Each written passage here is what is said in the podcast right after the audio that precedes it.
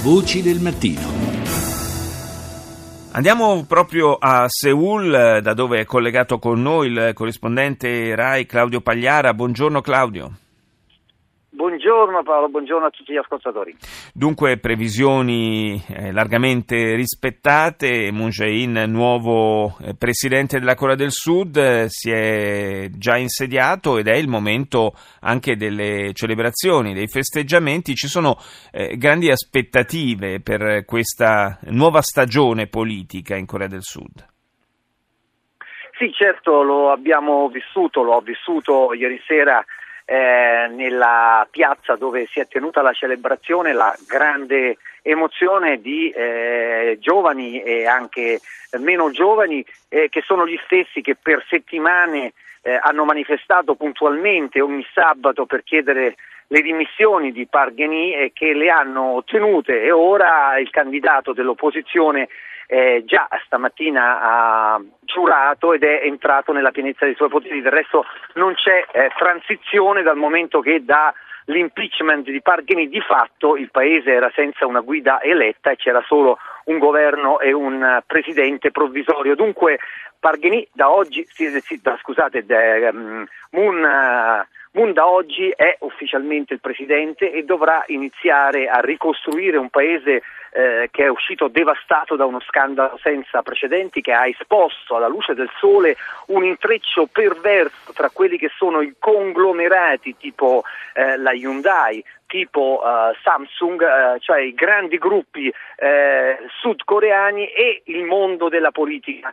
Pargheni è finita sotto impeachment perché è accusata di aver ricevuto milioni di dollari di tangenti per aver stabilito, per aver fatto dei favori politici a questi grandi gruppi aver di fatto facilitato il loro ulteriore controllo di un mercato che è nelle mani praticamente di otto grandi gruppi industriali che sono a guida familiare. Una caratteristica caratteristica tutta sudcoreana. Ora, questo è il primo tema che eh, Moon si è impegnato a riformare, sarà una strada molto in salita perché eh, questi gruppi industriali hanno un potere enorme certo. in Corea del Sud, sono i veri poteri forti e quindi non sarà facile, ma eh, a rendere ancora più impervia la strada del nuovo presidente c'è la minaccia esistenziale che grava sulla Corea del Sud, ovvero la minaccia di una guerra nucleare che eh, Kim Jong-un ha fatto risuonare in queste settimane e che ha portato anche l'America di Trump a schierare un'armata a largo delle coste eh, della, Corea, della penisola coreana e per la prima volta a minacciare un intervento in caso di nuove grandi provocazioni del regime di Pyongyang. Moon si è impegnato a eh, a cambiare rotta rispetto al passato anche su questo tema usando un linguaggio più moderato nei confronti della Corea del Nord e eh, eh, garantendo che con la sua presidenza cercherà di aprire, di perseguire una porta di dialogo difficilissima con Pyongyang e eh, di convincere il regime a tornare al tavolo delle trattative a sei, eh, interrotto ormai da anni, per uh, raggiungere sì la denuclearizzazione ma utilizzando come dicevo un linguaggio più morbido di quello della sua predecessore. Insomma, un cambio radicale che però è un cambio anche per gli equilibri regionali perché l'America di Trump non potrà non tener conto ovviamente che qui è stato eletto un presidente che non vuole per ora un confronto, un muro contro muro nei confronti della Corea del Nord.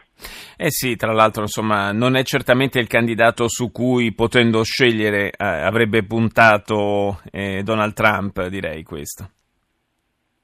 No, certamente, anche se poi molti osservatori, anche stamattina, eh, dicono che un candidato liberal, perché Moon è un candidato liberal che ha tutta una sua storia, tra l'altro anche, ha conosciuto anche il carcere negli anni qui, in cui qui c'era un regime militare e, ed è un uh, paladino dei diritti civili, un candidato liberal e un presidente conservatore negli Stati Uniti, eh, sembrerebbe normale che eh, questi due uomini entrino in rotta di collisione, ma c'è anche chi osserva che in fondo entrambi recentemente hanno espresso la volontà a certe condizioni di incontrarsi addirittura col grande nemico, con Kim Jong-un. Dunque forse eh, non è detto che poi eh, non si trovi un terreno comune. Certamente primo, la prima mina sui rapporti tra Stati Uniti e Corea del Sud sotto la guida di Moon è quello scudo antimissilistico TAD certo. che è stato dispiegato e reso operativo a tambur battente dall'amministrazione americana e che in campagna elettorale Moon eh, ha criticato, ha criticato proprio la fretta